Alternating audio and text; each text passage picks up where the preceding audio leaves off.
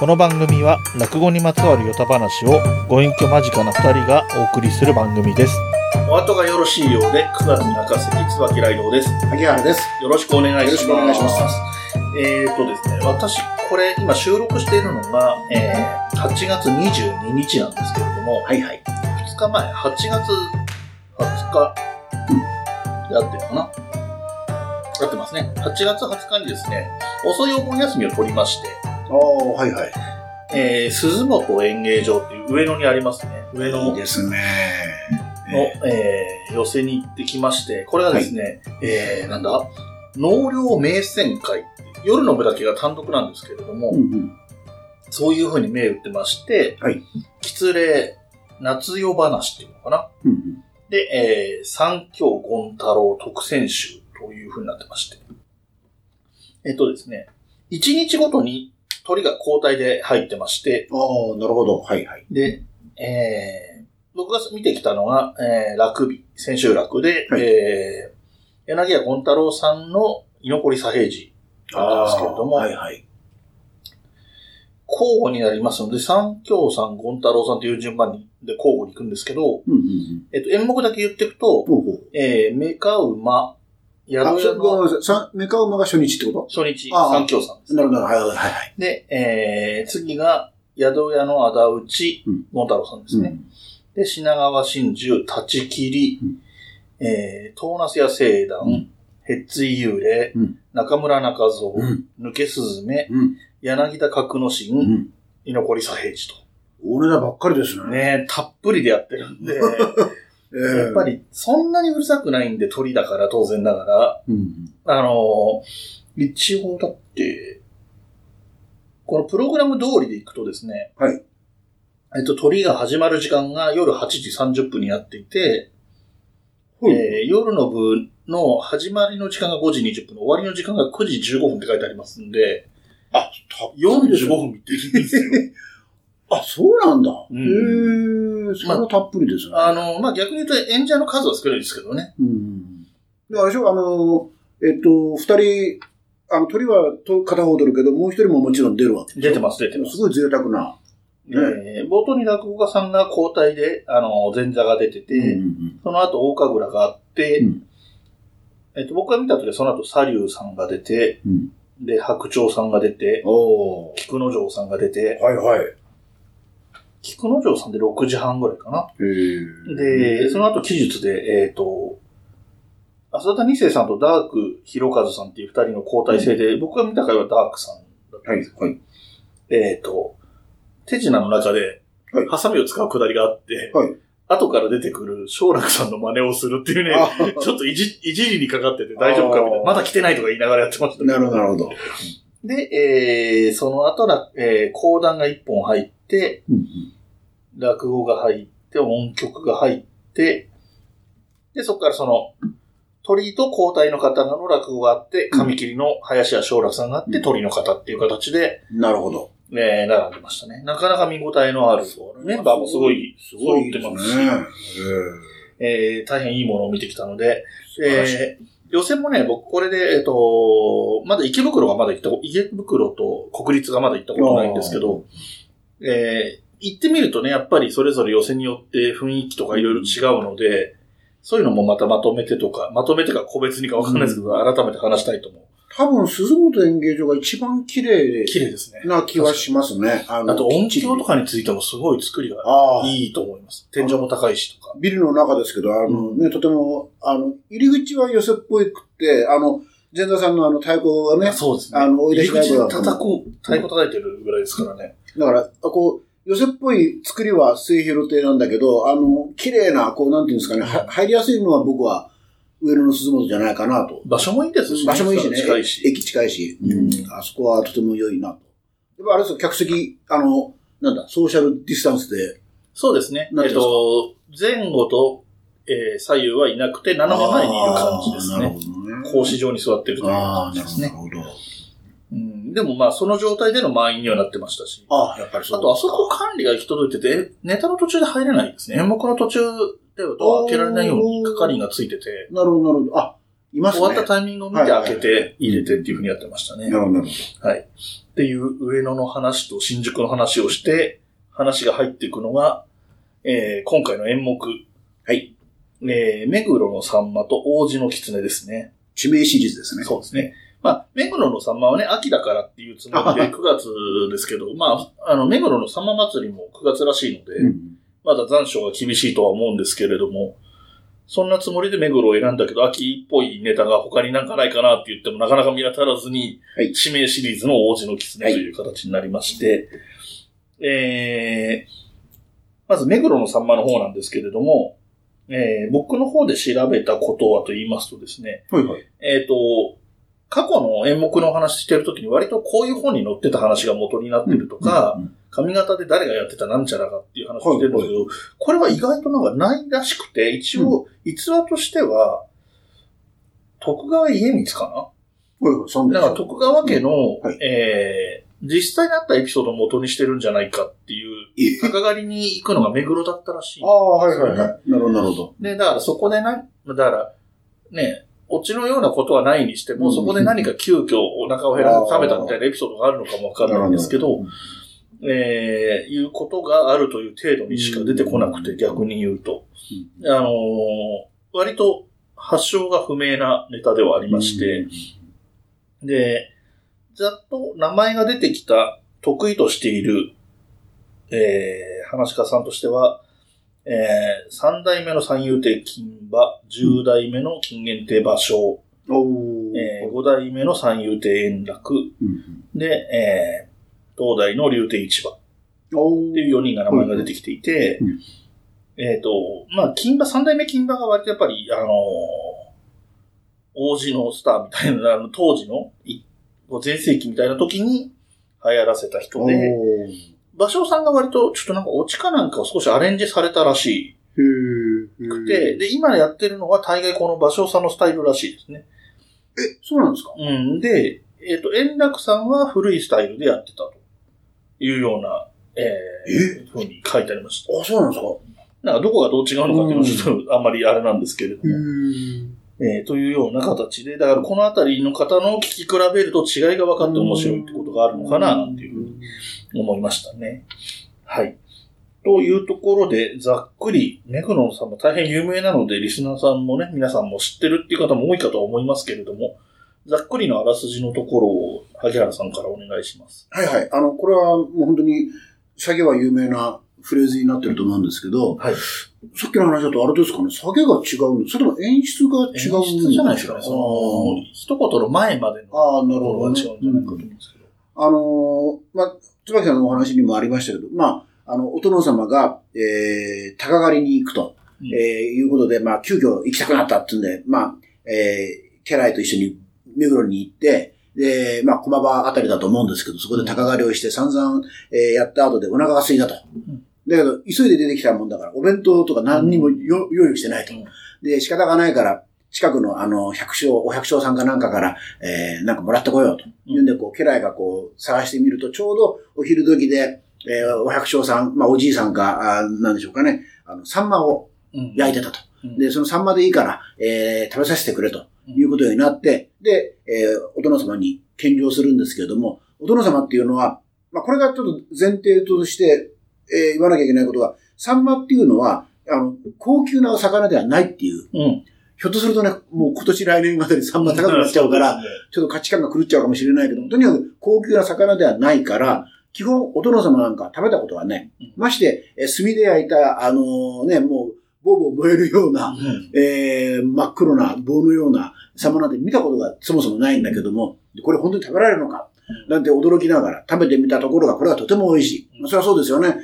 空腹だし、旬の魚をフライスです。それを炭火で焼いて、油がいい感じでこう落ちてね。もうそれもしかも焼きたてのやつを食べるわけですから、これ、美味しくないはずだね。でもすごい感激して、満足するんですけども、家来の人たちが言うのは、とにかくお殿様申し訳ありませんけれども、ここでサンマを食べたことは決して言わないでください。要するにその、今言ったように、高級な魚ではない。どっちかっていうと、ちもちもが食べる魚だから、それを殿様に壊したってことになると、家来の我々が怒られるから勘弁してください。言わないでください。あ、さようかと。わかった。で、お殿様はやっぱりね、素直ですから、言っちゃいけないことは言わない。だけども食いたい気持ちは募るわけですよ。で、どうしたらいいんだろうな、食べたいなと思ってたところがたまたまお殿様同士の交流である別のお殿様のところに呼ばれて、で、行きますと。で、そういう時は、まあ、そういう決まりらしいんですけども、お好きなものを言っていただければ、お昼ご飯にお出ししますと。まあ、そういう決まりがあったらしくって、あ、この時に言えばいいんだと。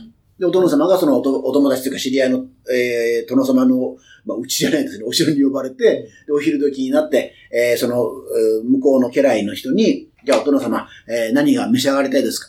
サンマを食したい。で、サンマっていう、もうびっくりするわけですよね。ちもちもが食べるものを言うから、サンマですか？いや、サンマを食べたい。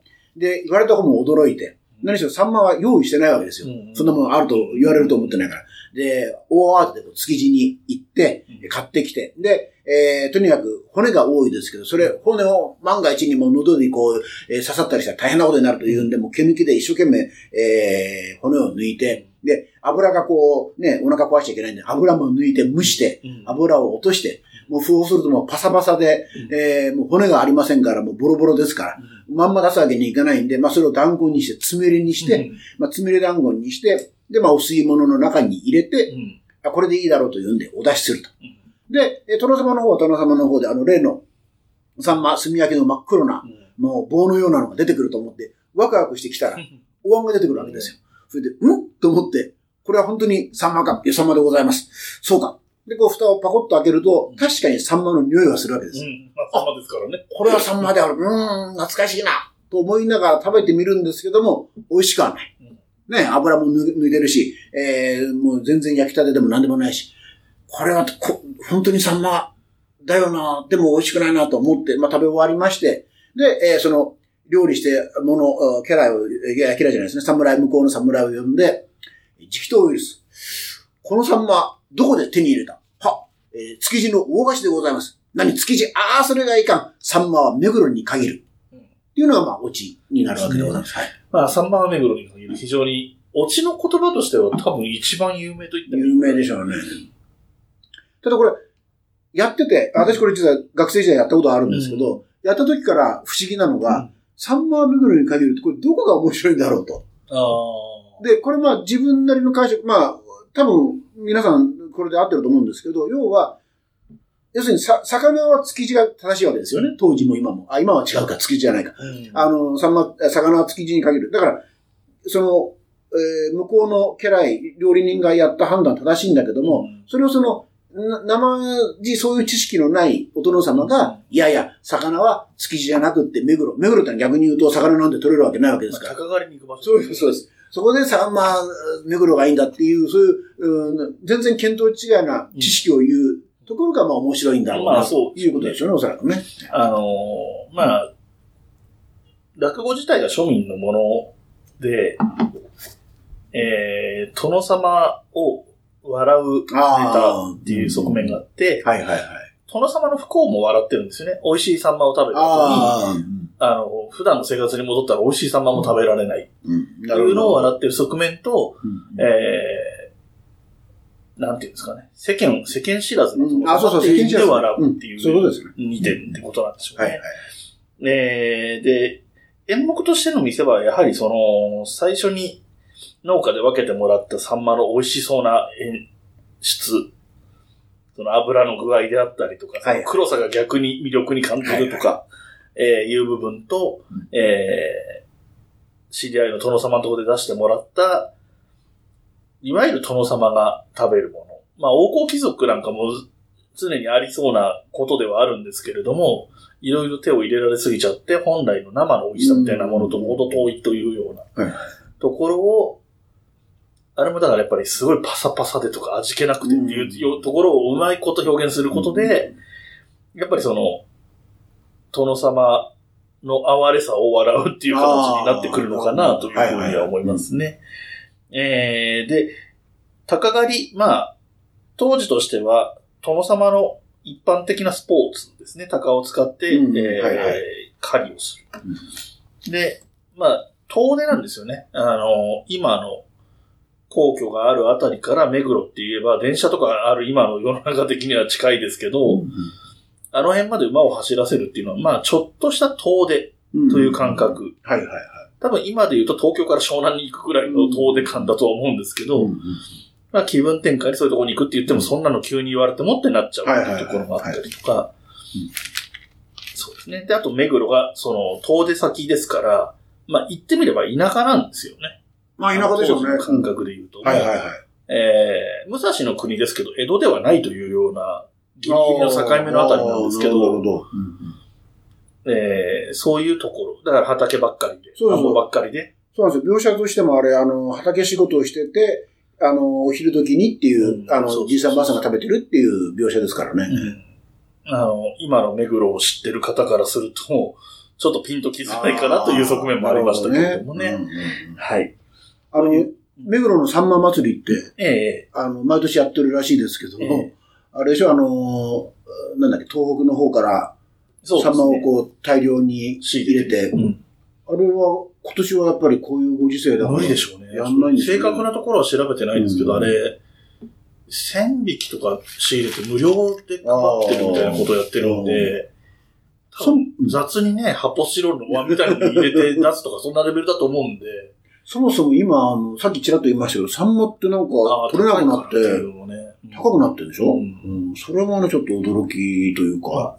ね、コロナがなければ、町おこしみたいな側面もあるから、多少無理でもやるんでしょうけど、高くてもっていうのも含めて。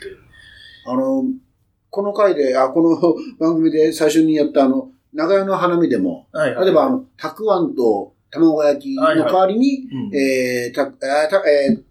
卵焼きの代わりに、たくあんで、みたいな話があるじゃないですか。だから、で、それはつまり卵焼きと、あれが、高級というか、なかなか手に入りづらいからたくあんで、になるんだけど、たくあんの方が今よっぽど高級じゃないかっていう話があって、でそれで言うとやっぱりサンマ自体の価値観が、大衆魚のはずが、大衆魚でなくなっちゃうと、この話自体がなかなかね、まあ、それは随分先の話かもしれないけども。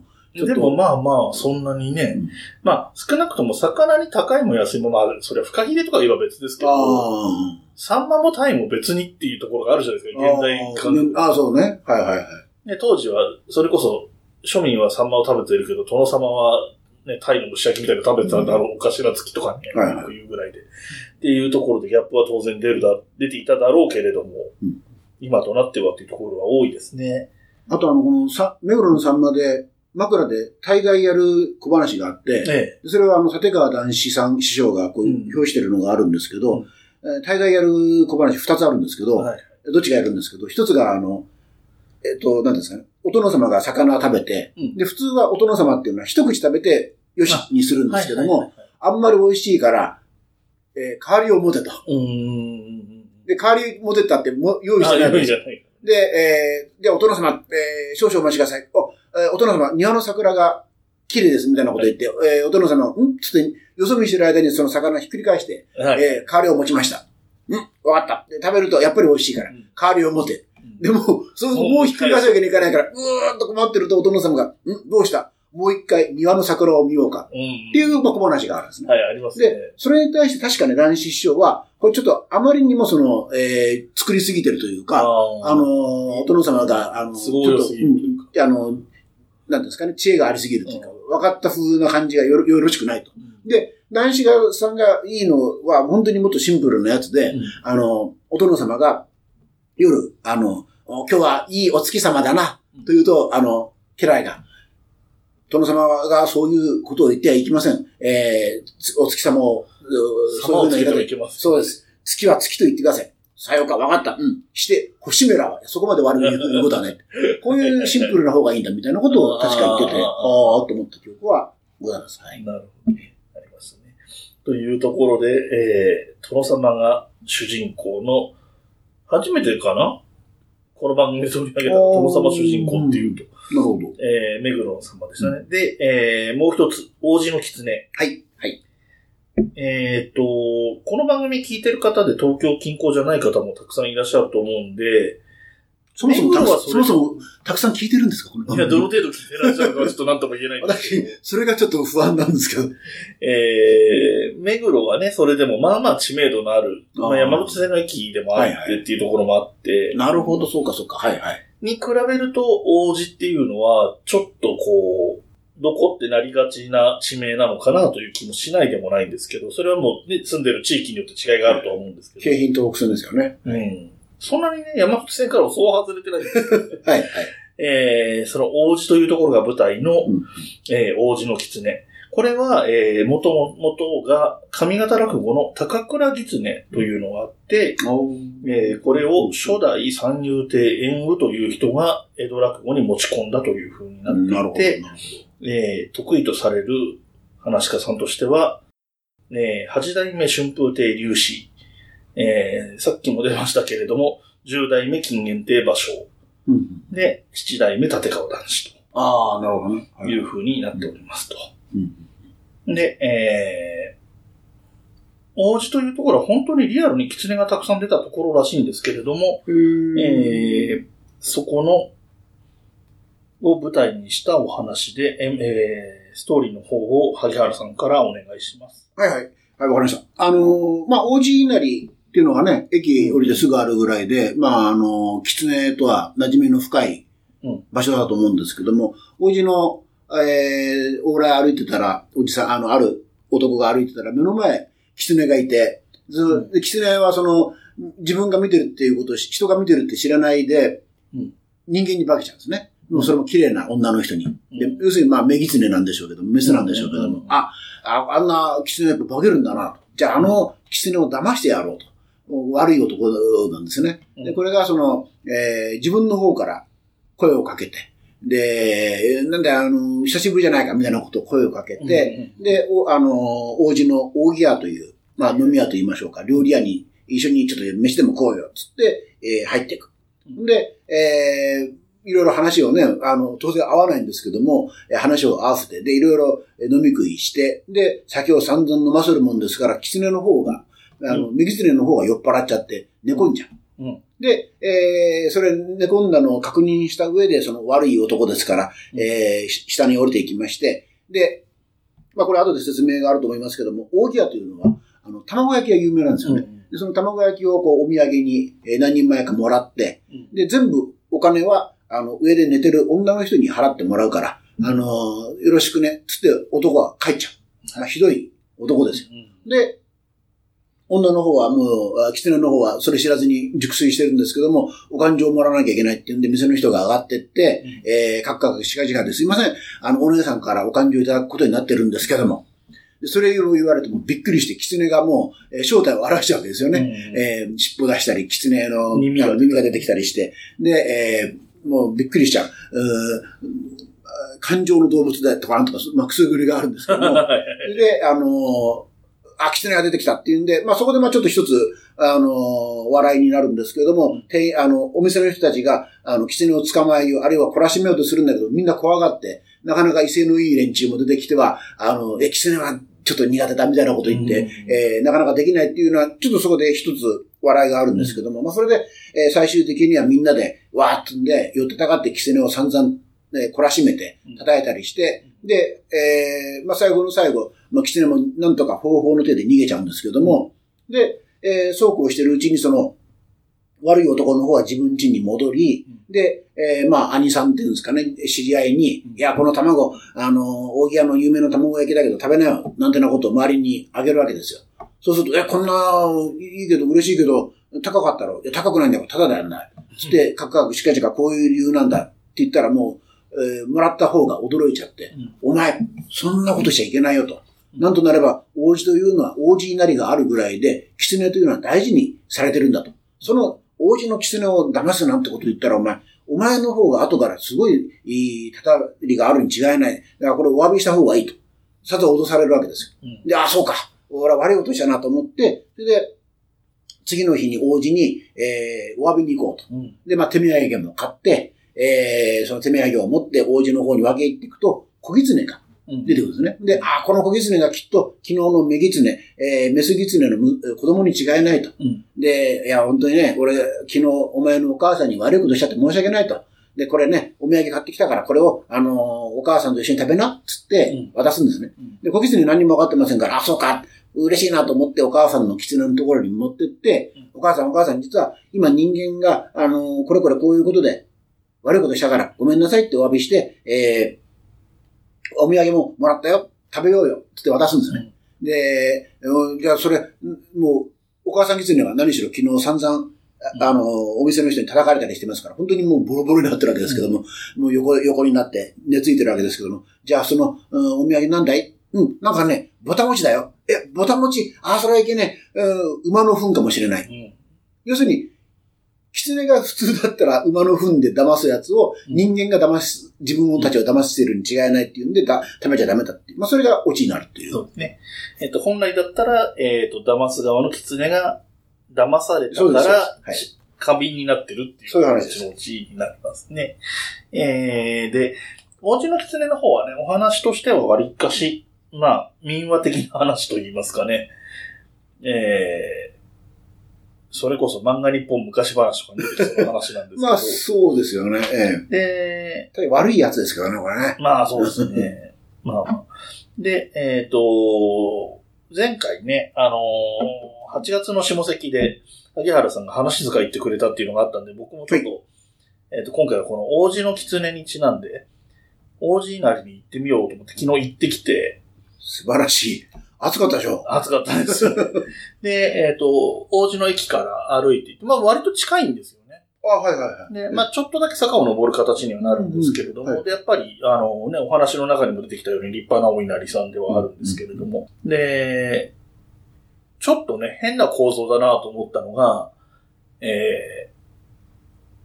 神社の敷地の手前側の部分が幼稚園になってるんですよね。はい、で、正面、正門を入ろうとすると、幼稚園の中を突っ切らないといけないような格好になっていて、で、そこが逆に塞がれてるんですよ。今、このご時世だから子供、まあ、コロナがあるのもあるけど、そうじゃなくてもね、知らない大人が出たり入ったりするの良くないから、そう閉められてるんで、うん、まあ言ってみれば勝手口みたいな方からしか今入れないようになってるんです。ちょっと不思議な構造にはなってるんですけど、やっぱりまあ王子稲荷は、ね、地元とか近隣の人がよく知ってるような大きいところなんで、うん立派な感じでしたし、ね、門、その脇の勝手口みたいな方の、勝手口って言い方は多分適切ではないんでしょうけど、脇の方も鳥居が去年だか一昨年だかに作られたぐらい新しいのを建てたりとかいう感じだったので、かなり新しいっていうのと、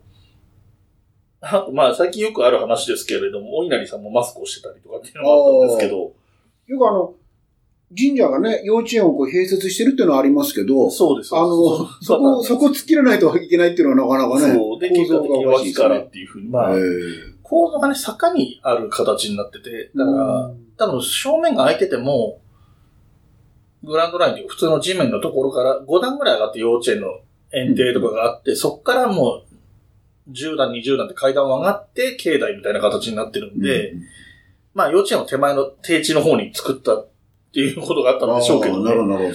あと行く途中でですね、なんかお店、なんだ、神屋みたいなところがあって、そこに張り紙があったんですけど、毎年12月31日に開催している王子狐の行列大晦日っていうイベントがあるそうです。狐の行列、お面をつけて歩くみたいなイベントが。参加者がお面をするわけね。そうだと思います。まあ、誰でもね、いきなり入れるのかどうかわかんないですけど。なんかあれじゃないですか。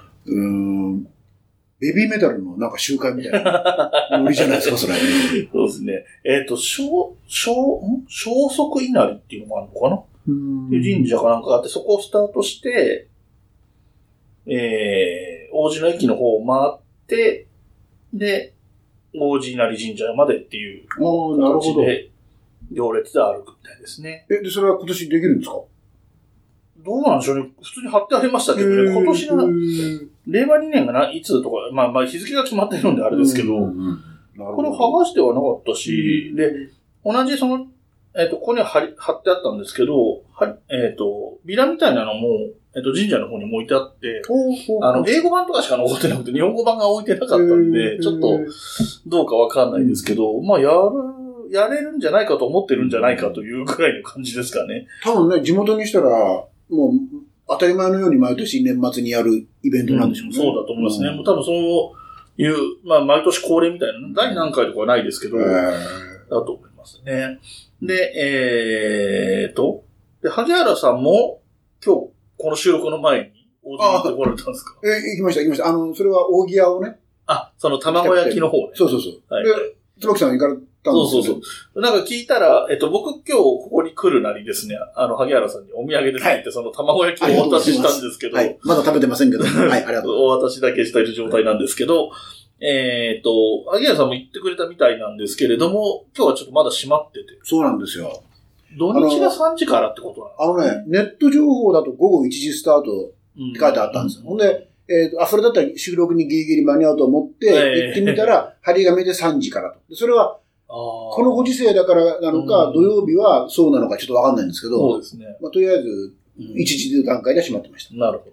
で、それをだから昨日、椿さんはそのお店で卵焼きを買われたってことですね。そう、それも3時前に行けてるはずなので、多分通常はやっぱり1時なのかもわかんないですね。うん。で、よくある、なんていうんですか、寿司とかね、詰めて、寿司を詰めたような時に使う透明の使い捨てのね、ケースみたいのに入ってたんです。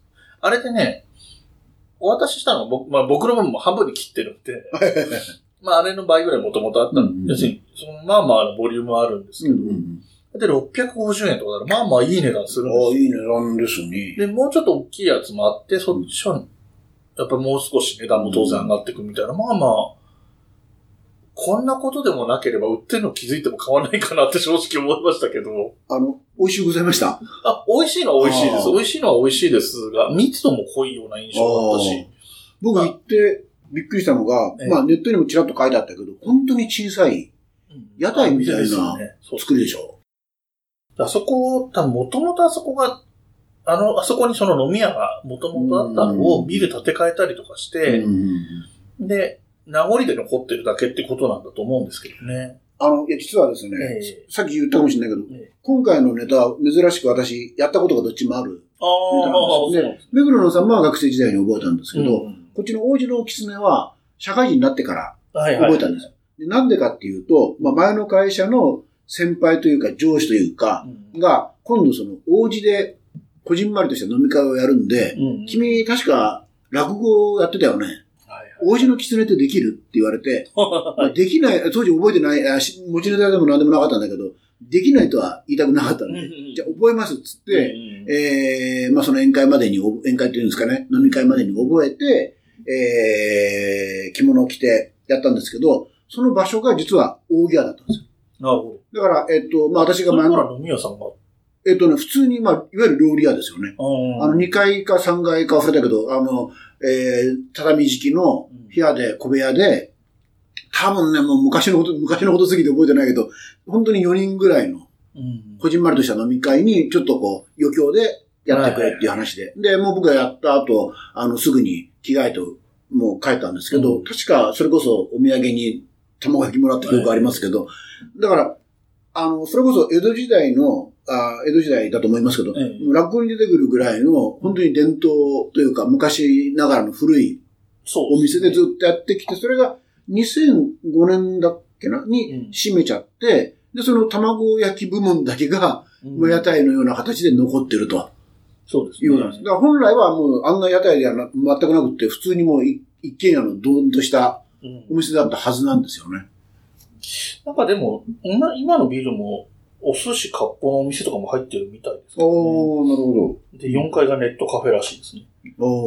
で、さっき言ったちょっと中途半端になっちゃった、厚焼き卵なんですけど、僕が買った小さい方で650円で、大きい方は単純に倍です。ボリュームも倍ですけど、お値段も倍で1300円と。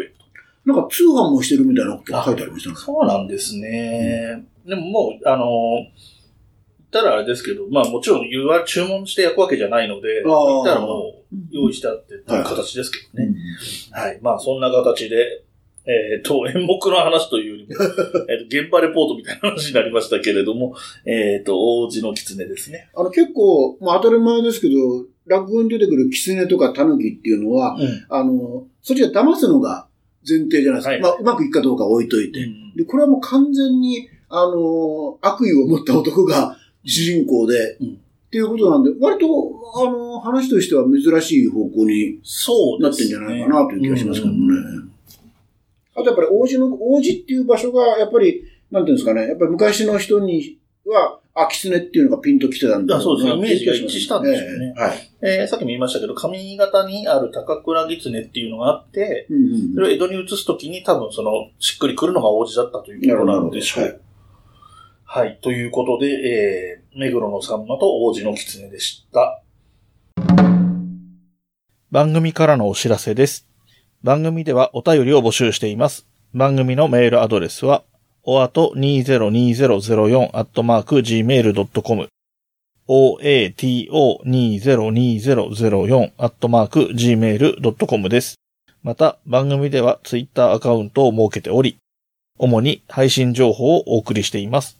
こちらもoato202004で検索をお願いします。また、ツイッター、インスタグラムのハッシュタグはひらがな3文字。おあとでお願いします。はい。ということで、今回、江戸のというか、今現在も東京にある地名ですけれども、東京の地名にちなんでということだったので、落語豆知識の方もですね、これもまたね、ちょっと上方の話に触れないで、江戸落語の話ばっかりなんで申し訳ないんですけれども、江戸の落語家さんで、地名で呼ばれる師匠についてっていう話をしていこうと思うんですけれども、まず、これが何のこと言ってるか分かんないって話になっちゃうと思うんだけど、普通に急にこんなこと言われても。まあ、一人ちょっと例を出しますと、一番多分有名なのが黒門町かなと思うんですけど、ね。でしょうね。うん、亡くなってる先代かな先代か。八代目桂文楽っていう昭和の先代ですね。いるんですけれども、桂文楽さんっていう方が住んでたのが、黒門町というところに住んでまして、まあ、寄席の落語家の若手の隠語っていう感じなんですかね、本来、もともとで言えば。黒門町の師匠と言ったらこの方のことっていう意味合いですね。はいはいはい、上野屋の近くですよね。現在、上野1丁目3丁目が黒門町らしいです。それこそ、全国の方が聞いてらっしゃるとするならば、ちょっとわかりづらい例えで申し訳ないんですけど、ドラ焼きで有名なうさぎ屋っていうのがあるんですけど、はいはいはい、多分その近く。ですね。全然わかりづらい。あとあのあたりに、それこそ上野のうさぎ屋の近くに落語協会の事務所がありまして、その2階が今黒門亭っていうんですよね。あ、うん、だからまさにあのあたりが黒門町だったと思うんですけど。なるほど。はい。というような調子でですね、何人もいるんですけれども、意外といまして、僕の数えた感じで11人、黒門町入れて11人出てきたんで。そんなにいました？いろいろいたんで、うんうん、ちょっとじゃあ、萩原さんの方から、行きます？いやいや、僕ちょっとわかんないですよね。じゃあ、お願いします。はい。近いところ、黒門町に近いところで、稲荷町は、あれか、正蔵師匠。正蔵さん、そうですね。はいはい、いわゆる彦六って言われる正蔵さん。ちょっと正確に言っとくと、八代目林家正蔵、正蔵の名前を介して後に彦六といった、今の林家木久扇さんの師匠にあたる方が、稲荷町と言いまして、この方の稲荷町は上野の、2丁目4丁目が上だそうです。これは本当黒門町の近くですよね。そうですね。で続きまして、5代目古今亭新章が日暮里。おー。で、この新章さんは、この前やってた、いだてっていうね、はいはい。大河ドラマでビートたけしさんが演じてたのが新章さんで、うん、この息子の新潮さん。はい。はい。新潮さんはやらい町。この近くですね。神楽坂のあたり。そうです、そうです。新宿区神楽坂の隣がやらい町。新潮社があるとこじゃないかな。確か、まあ、そんなことだとでもいい。うんうんで、これはだからギリギリ新宿区なんですね。うん、で、同じ新宿で行きますと、六代目三遊亭圓生が柏木。あ、柏木、はいはい。あ、そうそうそう。これはね、西新宿7丁目、8丁目、北新宿あたり。はいはい。あと100人町かな、うん、のあたり。で、そこから北に登って池袋というか、豊島区に入りますと、目白。柳家子さんだ。はい。5代目柳家子さんですね。はいはいはい。で、8代目立花円蔵がぐっと東に回りまして、平井。ああ、はいはいはい。新宿線かな、都営新宿線かな、あれじゃないですか、総武線だ。総武線。うん、JR 総武線各駅停車の平井駅に平井っていうところがありますね。うん、この辺からはちょっと微妙っちゃ微妙なんですけど、桂歌丸さん、亡くなった桂歌丸さんが曲金町、これ横浜です。横浜で、ずっと横浜だった。はいはいはいはい。あれですよね、遊郭の。そうですそうです。遊郭の生まれですよね。はいはい。なので、ちょっと、江戸と言いつつ、例外的なんですけど、曲金町。で、今回は名前出てきないかな。前回、9月上関でちょっと名前が出てきた、三田さんの師匠の小三治師匠が高田の馬場。これも新宿ですね。おー。うん。この辺、目白とか高田の馬場とかは、多分、池袋と末広亭が行きやすいんですよね、位置的にね。なるほど。で、柏木とかも、やっぱ新宿とか上野が多いっていうのも多分寄せに近いっていうことがあると思うんですけれども。なるほど、なるほど。で、三遊亭円丈さんが竹の塚。はい、はい、はい。っていうところまでが普通にこういう地名で呼ばれる名人とか師匠みたいな言い方で探して出てきたのはこれが全てなんですけど、これで、10人で、そこには出てこなかったんですけれども、地名を言えばすぐわかるはずの根岸。ああ、三平さん。そう。はいはい。三平さんが根岸のはずなんでと思って調べたら、うん、ウィキペディアの、初代林家三平のところには、うん、別名として根岸の師匠ってちゃんと載ってましたので、まあ間違いないかなというところですかね。根岸にあれでしょ、三平記念館ってあるんでしょ、確か。根岸三平堂だったかな。ああ、三平堂か、うん。はいはい。なんか、面白いなって思ったのが、この前ラジオかなんか聞いてたら、講談の神田伯山先生が、はいはい、三平師匠の、初代三平師匠の息子さんのお二人、二代目の三平さんと、九代目の正蔵さんの二人のことを、どっちのことも、根岸って呼んでましたね。そう、なんか、散歩してると会ったりするっていう時に、ような話をしてて、で、地名じゃなくて人を指して根岸がっていう言い方をしてて。それ完全に隠語ですね。そう。で、あ、でもそういう使い方するんだなと思って、二、うん、人ともでごちゃごちゃだなとかも思いながら。うん、じゃあ、白山先生もあの辺に住んでらっしゃるってことなのかしら。じゃないですかね。確かそんなような気がしますね。よく、何ですか、昔の、本、なんか読んでると、雑誌とか読んでると、例えば文楽師匠が出てくる出囃子で、うんうん、その出囃子を聞いた瞬間に、なんていうんですか、落語好きな人は、うん、黒門町と声をかける。要するに、歌舞伎なんかだと見え切った時に、うん、キノコニアとか、ね、なるてあって声かけるけど、うん、話し家の場合は、出の時しか声かけられないじゃないですか。うん、だからその出囃子の時に黒門町というふうな言い方ができる。で、黒門町って確かに、声、いい形なんですよね。ああ、そうですね。高田の馬場とか声かけづらいじゃないですか。うん。面白いですよね。目白も、今普通に言ったら目白って言うんですけど、師匠として、小三師匠のことを言うときは、目白って言い方しますね。目白。あ、ちょっと違うんですね。イントネーションが、鳥に近い、鳥の目白に近い。目白っていう風に言いますね、皆さん。落語家さんが言ってるのを聞くとそういう。なるほど。感じですね。まあ、黒門町、稲荷町、柳井町あたりが、やっぱり町ってつくと言いやすい、ね。そうそうそう、そういう気がしますね。うん。とするならば、やっぱり町名変更でかなり言いづらくなってますね。まあね、上の1丁目だ、2丁目だ、うん、西新宿8丁目とか、ね。確か月の円鏡さん、円蔵師匠が自分の枕で、今の話でね、あの方はそれこそ文楽に習ってるから、うん、文楽師匠はやらい、黒門町だって声がかかっていいんですけど、私の場合は、平井三丁目ですからね、みたいなことを言う、平井三丁目って声かけづらいですよね。三丁目かどうかちょっと記憶がありないですけど、いうふうなことを確か枕で。まあまあ、つけなきゃいいってとこ、まあ三丁目を取ればいいってとこもなくて。あ、それにとって、平井っていうのもね、なんかかけづらいっちゃう、ね。依頼もでもそうですね。やっぱりそこはね、新宿の方、男子さんとかないんだなとちょっと思いました。ああ、なるほど。どこだったんだかよくわかんないですけど。あ、男子、あ、どうだっけ。うん。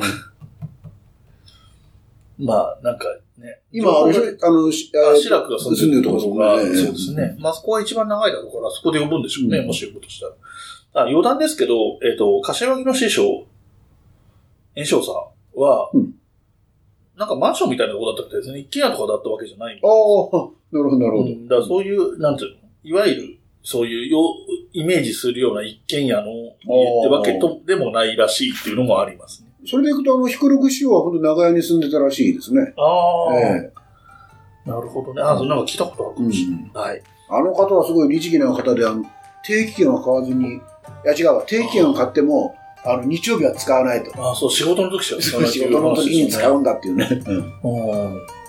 はい。ということで、今回ちょっとたっぷりめになりましたけれども、お話としては、本題の方で、目黒のさんまと、王子の狐という地名の出てくる落語、東京の地名が出てくる落語を紹介しまして、豆知識の方では、地名で呼ばれる落語の名人たちというような形でご紹介させていただきました。それでは本日はこれまで。お後がよろしいようで。